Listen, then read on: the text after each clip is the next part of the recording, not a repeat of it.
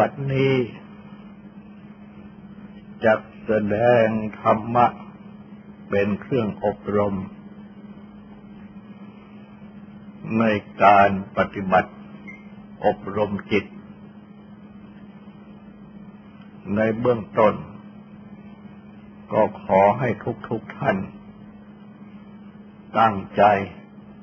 นอบน้อมนมัสการ พระภูมิพระภาค อรหันตสัมมาสัมพุทธเจ้าพระองค์นั้นตั้งใจถึงพระองค์ พร้อมทั้งพระธรรม และพระสงฆ์เป็นสรณะ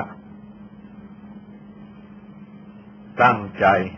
สำรวมกายวาจาใจให้เป็นศีลทำสมาธิในการฟัง เพื่อให้ได้ปัญญา ในธรรม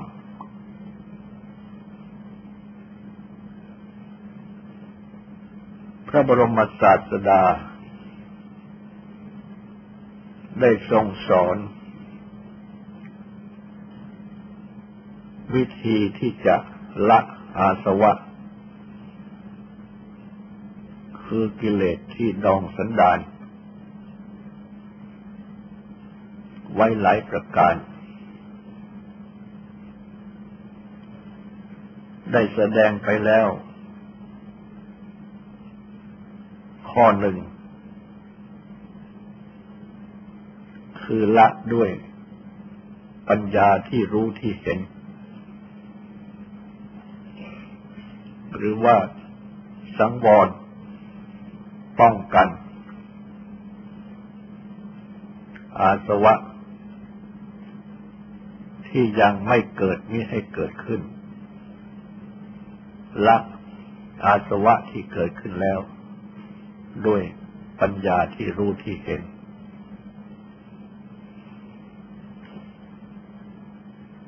จึงมาถึงข้อที่สอง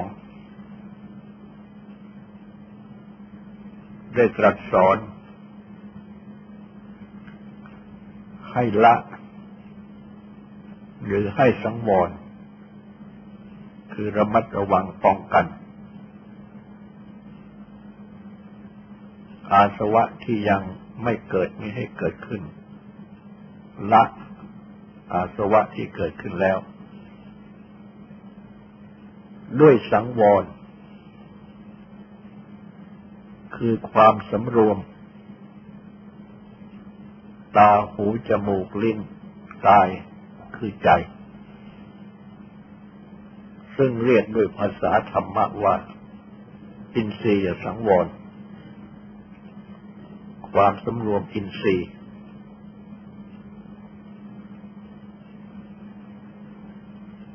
จึงจะอธิบาย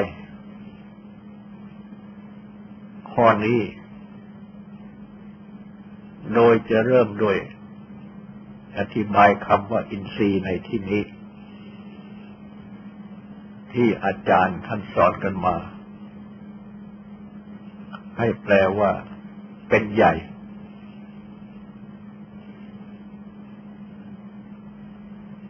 โดยอธิบายว่าจักขุคือตา ชื่อว่าอินทรีย์เพราะเป็นใหญ่ ในการดูการเห็นรูป โสตะคือหู ชื่อว่าอินทรีย์เพราะเป็นใหญ่ ในการฟังในการได้ยินเสียง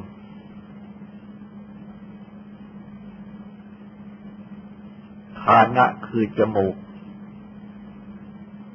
ได้ชื่อว่าอินทรีย์ เพราะเป็นใหญ่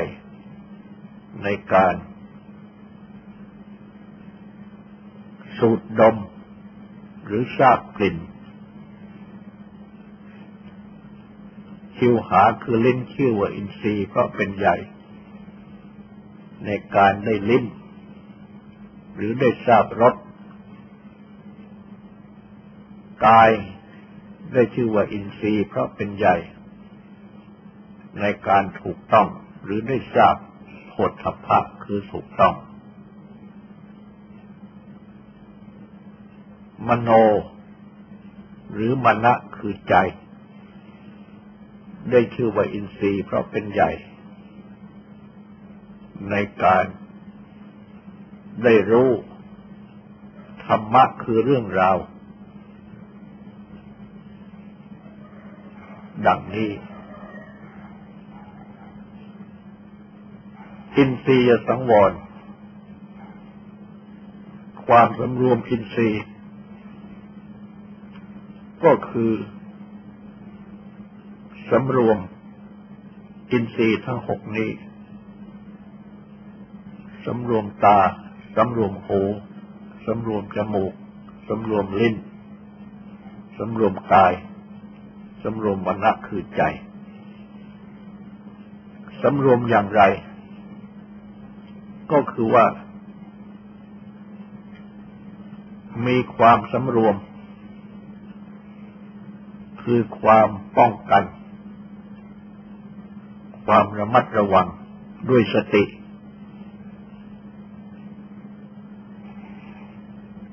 ในทุกเวลาที่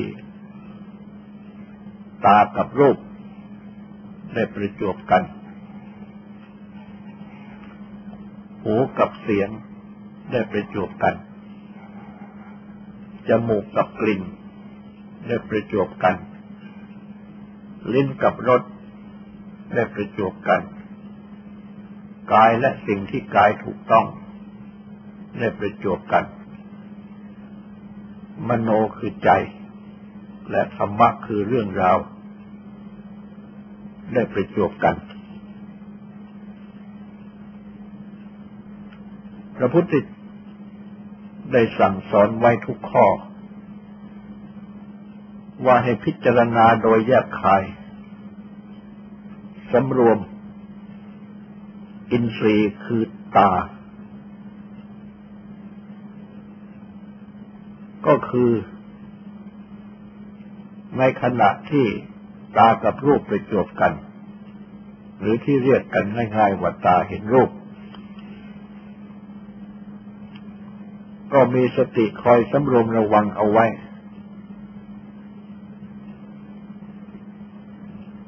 มิให้ยึดถือ สิ่งที่ตาเห็นนั้น เกิดความยินดีเกิดความยินร้าย อันเรียกว่านำกิเลสให้ไหลเข้ามาท่วมจิตใจ สู่จิตใจ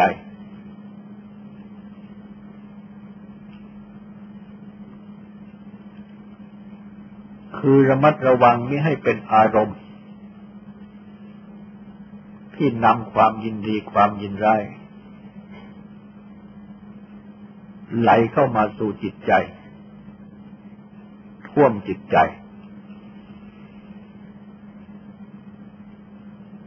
อัน ความยินดีความยินร้ายที่ไหลเข้ามาท่วมท่วมจิตใจทางตานี่แหละ ได้ชื่อว่าเป็นอาสวะอย่างหนึ่ง ตามที่ได้ กล่าวแล้ว คือกิเลสที่ดองจิตใจ หรือดองจิตสันดาน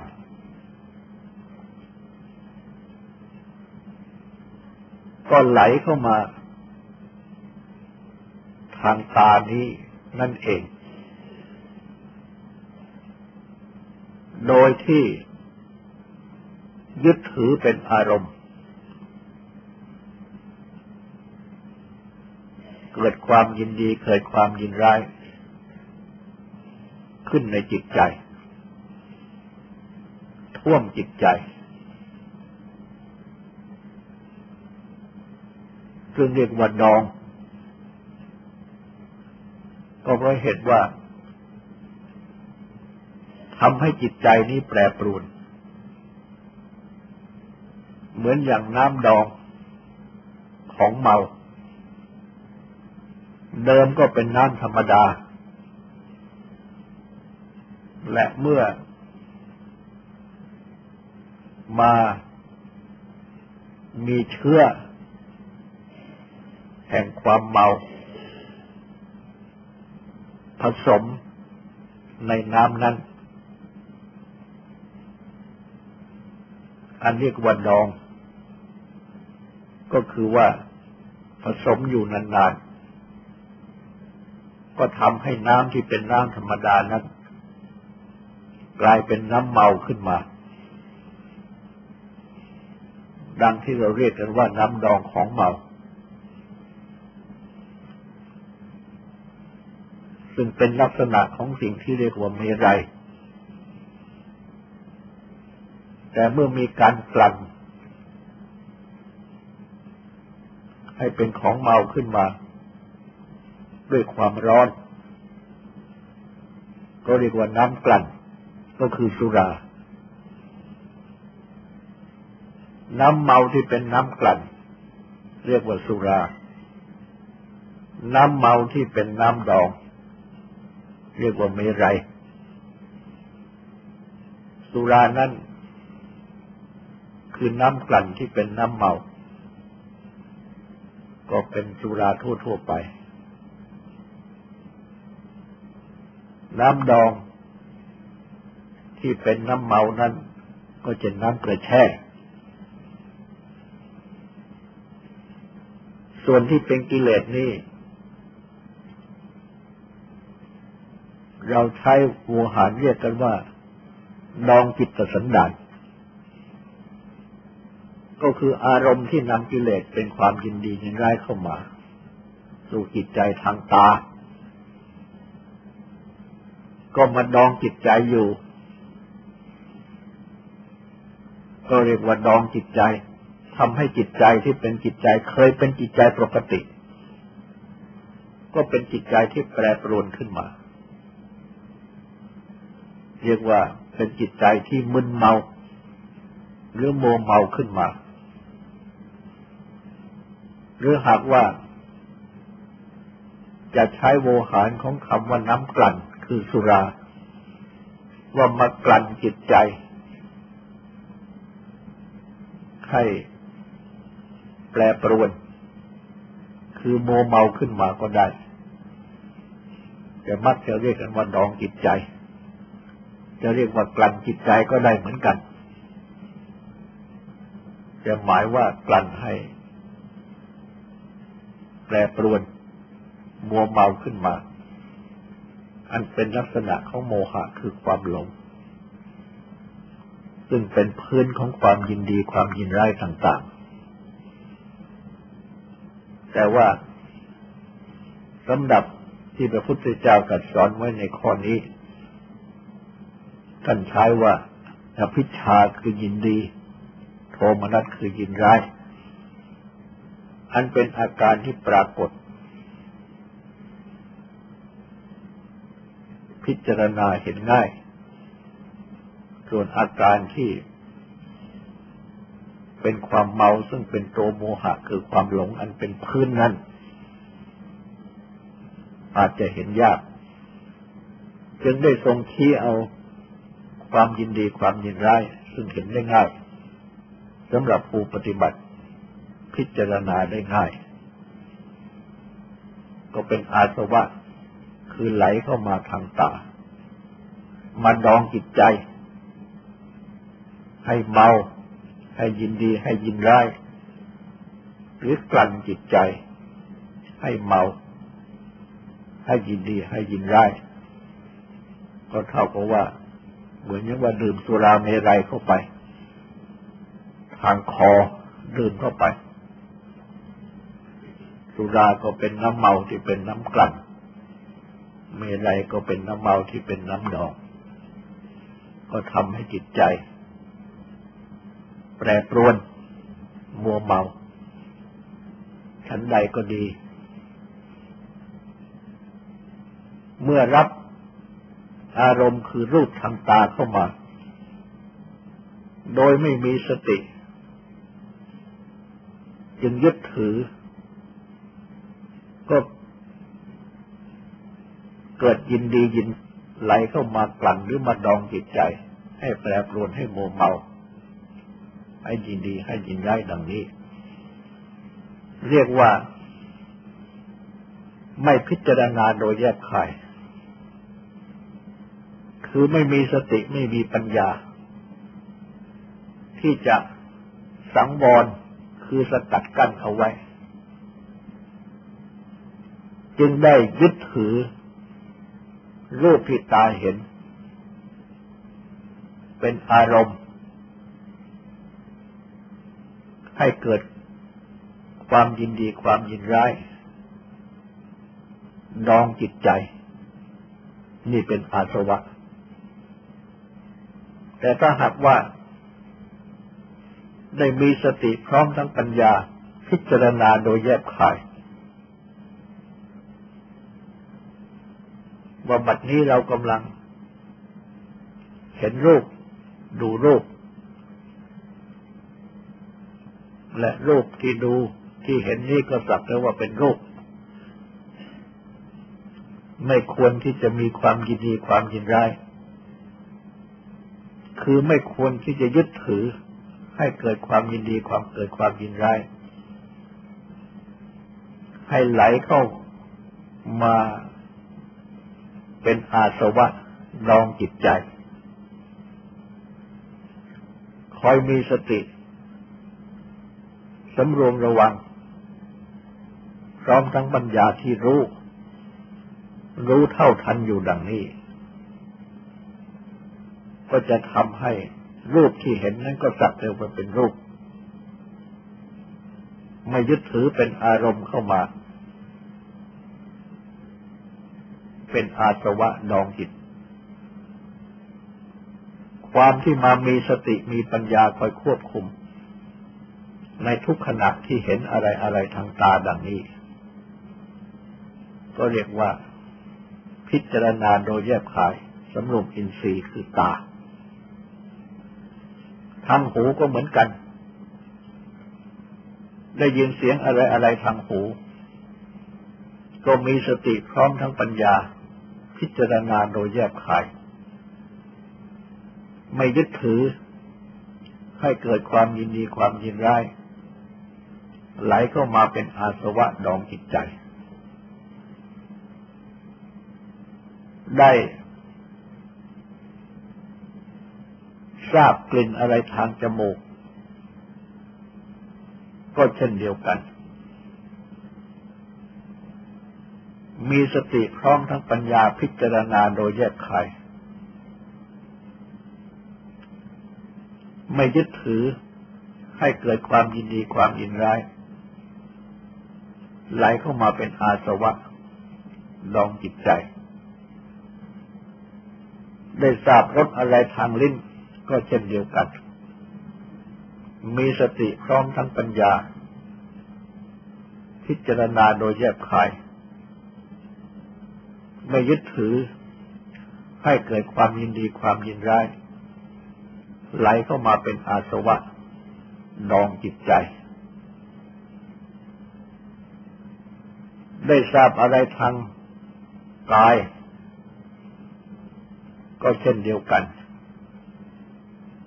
คือได้ถูกต้องผลสภะสิ่งที่ถูกต้องอะไรทางกาย ก็ มีสติปัญญาพิจารณาโดยแยบขายให้ยึดถือ ให้เกิดความยินดีความยินร้าย ไหลเข้ามาเป็นอาสวะ ดองจิตใจ ได้รู้ได้คิด ธรรมะคือเรื่องราวอะไร ทางมโนคือใจก็เช่นเดียวกัน มีสติปัญญา พิจารณาโดยแยบคาย ไม่ยึดถือให้เกิดความยินดีความยินร้าย ไหลเข้ามาเป็นอาสวะ ดองจิตใจ ความที่อบรมสติพร้อมทั้งปัญญา คอยพิจารณาระลึกรู้ให้ ทราบอยู่ ให้รู้อยู่ให้เห็นอยู่ดังนี้ ได้ชื่อว่าสำรวมอินทรีย์ คือตาหูจมูกลิ้นกาย และมณะคือใจ นี่คืออินทรีย์สังวรความความสำรวมอินทรีย์ อาสวะ ย่อมป้องกันได้ ย่อมละได้ ด้วยอินทรียสังวรนี้ข้อหนึ่ง อินทรียสังวรนี้ เป็นธรรมปฏิบัติอันสำคัญสำหรับผู้ปฏิบัติธรรมะทั้งปวง จะปฏิบัติในศีล จะเป็นปฏิบัติในศีลห้าศีลแปดปฏิบัติในศีลสิบของสามเณรหรือปาติโมกขสังวรศีล ศีลคือความสำรวมในพระปาติโมกสำหรับภิกษุ ซึ่งปฏิบัติตามพระวินัยบัญญัติของพระพุทธเจ้า ก็จะต้องมีอินทรีย์สังวรความสงบอินทรีย์ดังกล่าวนี้ ประกอบอยู่ด้วย การปฏิบัติในศีลทั้งปวง จึงจะบริสุทธิ์บริบูรณ์ได้ ถ้าขาดอินทรีย์สังวรแล้ว ก็ไม่สามารถจะปฏิบัติในศีลทั้งปวง ให้บริสุทธิ์บริบูรณ์ได้ และอินทรีย์สังวรนี้ ก็จัดเป็นศีล ข้อหนึ่ง ในปาริสุทธิศีลทั้งสี่ อันหนึ่ง แม้ในการที่จะปฏิบัติในสมาธิ ก็จะต้องมีอินทรีย์สังวรช่วยด้วย จึงจะทำสมาธิได้ถ้าหากว่า ไม่มีอินทรียสังวร ก็ไม่สามารถจะทำสมาธิได้ เพราะว่าจะระงับนิวรณ์ไม่ได้ นิวรณ์ที่เป็นอันตรายของสมาธินั้น ก็เพราะขาดอินทรียสังวรนั่นเอง ก็คือว่า รูปอะไรทางตา ได้ยินเสียงอะไรทางหู ได้ทราบกลิ่นอะไรทางจมูก ได้ทราบรสอะไรทางลิ้น ได้ทราบสิ่งถูกต้องอะไรทางกาย ได้รู้เรื่องอะไรที่คิดทางใจ ก็ยึดถือ เป็นอารมณ์ เกิดความยินดีเกิดความยินร้าย ไหลเข้ามาท่วมจิตใจ เป็นอาสวะดองจิตใจ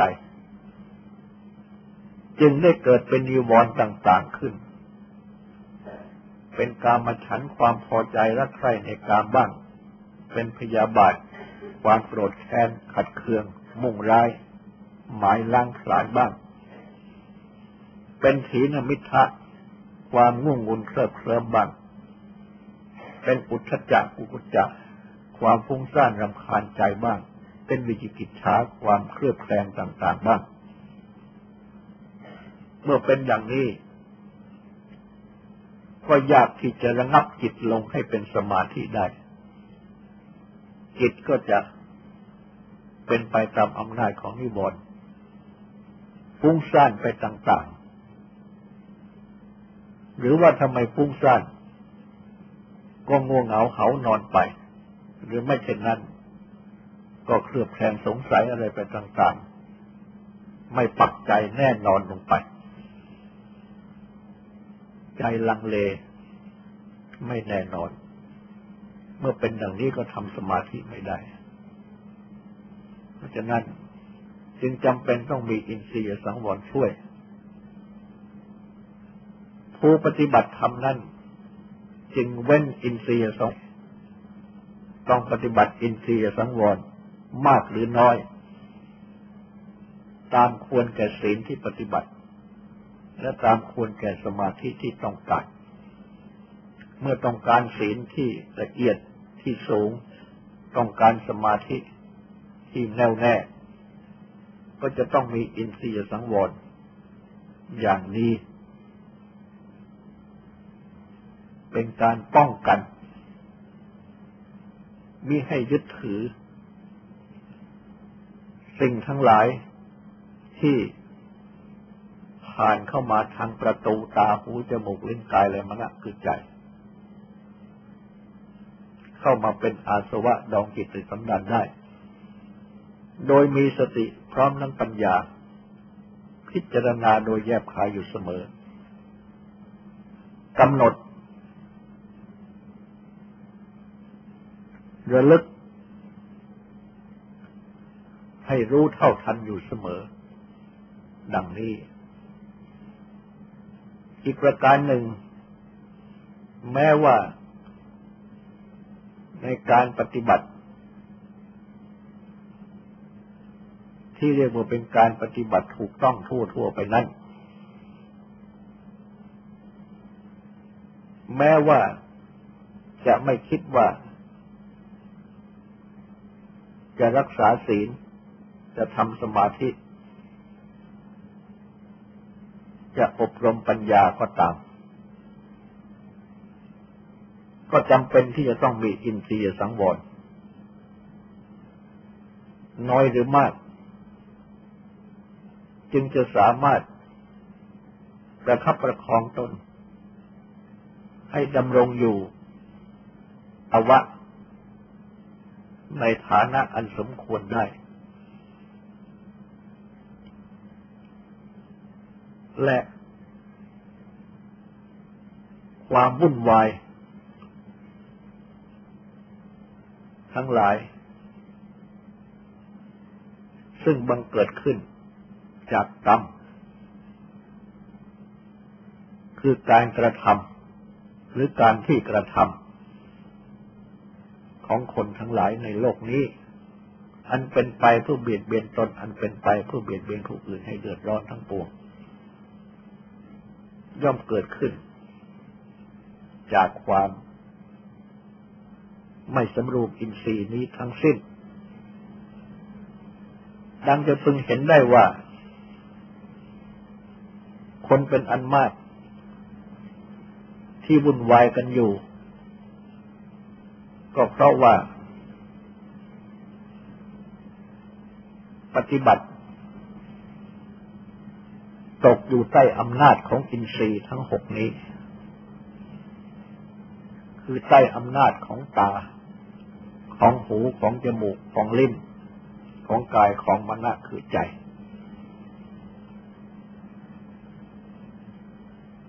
ไม่เป็นนายของตาหูจมูกลิ้นกาย และมณะคือใจ ยกตัวอย่างเช่นว่า ปฏิบัติตามอำนาจของตา ก็คือต้องไปดูนั่นไปดูนี่ ที่ ตาอยากจะดู และก็ต้องตกแต่งนั่นตกแต่งนี่ ที่ตา เห็นว่าสวยงามต่าง ๆ การตกแต่งต่าง ๆ ที่สิ้นเปลืองไปเป็นอันมากก็เพราะต้องการที่จะ สนองความปรารถนาของตา ที่จะได้ดูได้เห็น สิ่งที่สวยงามเท่านั้น สมมติว่าสตาบอดซื้ออย่างเดียวแล้ว การตกแต่งต่างๆ ที่ต้องการให้ตาดูตาเห็นว่าสวยงามนั้น ก็จะไม่ต้องมีเลย แต่ที่ต้องมีนั่นก็เพราะว่าตาต้องการจะดู จึงต้องมีการตกแต่งกันต่าง ๆสำหรับตา ทางอื่นก็เหมือนกัน ต้องการตกแต่งกันต่าง ๆสำหรับหูจะฟัง ต้องเป็นเสียงที่ไพเราะต่าง ๆ อะไรเป็นต้น ต้องมีการตกแต่งต่าง ๆสำหรับกลิ่นที่สุดดม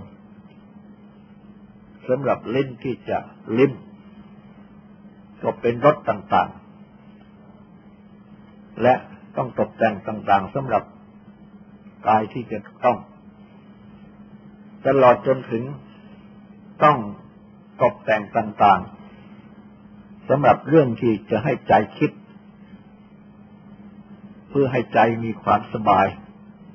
ให้ใจมีความสุข มีความเพลิดเพลิน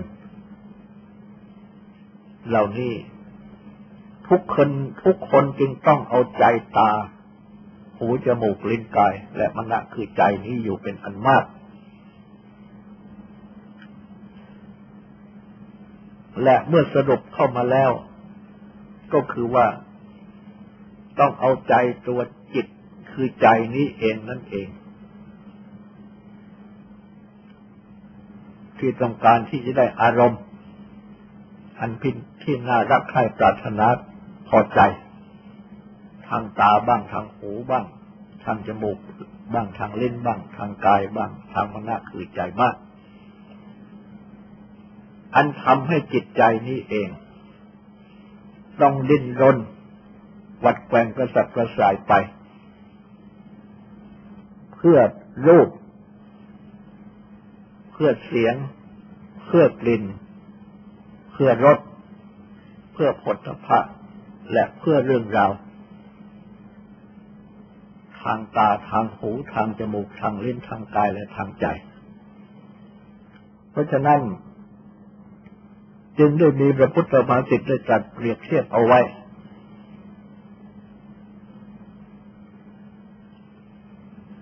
ถึงสัตว์หกจำพวก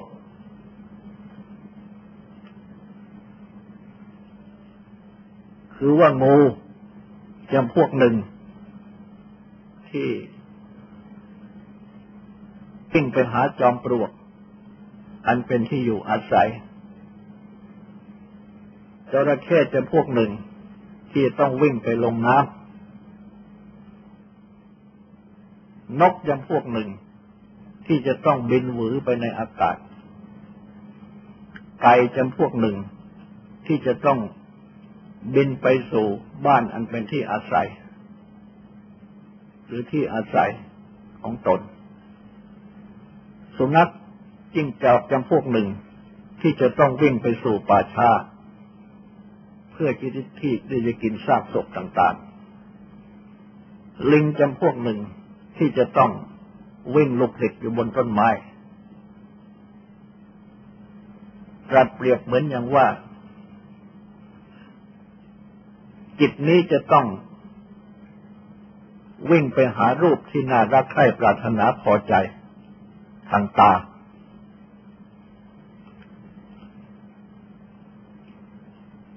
ก็เหมือนอย่างงูที่เลื้อยไปหาจอมปลวก จิตนี้เองก็ต้องดิ้นรนที่จะไป ที่จะได้ อารมณ์คือเสียงที่น่าน่ารักใคร่ปรารถนาพอใจ ก็เหมือนอย่างจระเข้ที่จะวิ่งไปหาน้ำจมูกคือจิต นี้เอง ดิ้นรนไปเพื่อจะได้อารมณ์ คือกลิ่นที่น่ารักใคร่ปรารถนาพอใจคือเหมือนอย่างนก บินหวือไปในอากาศ จิตนี้เอง ดิ้นรนไปเพื่อจะได้รสที่น่ารักใคร่ปรารถนาพอใจทางลิ้นเหมือนอย่างไก่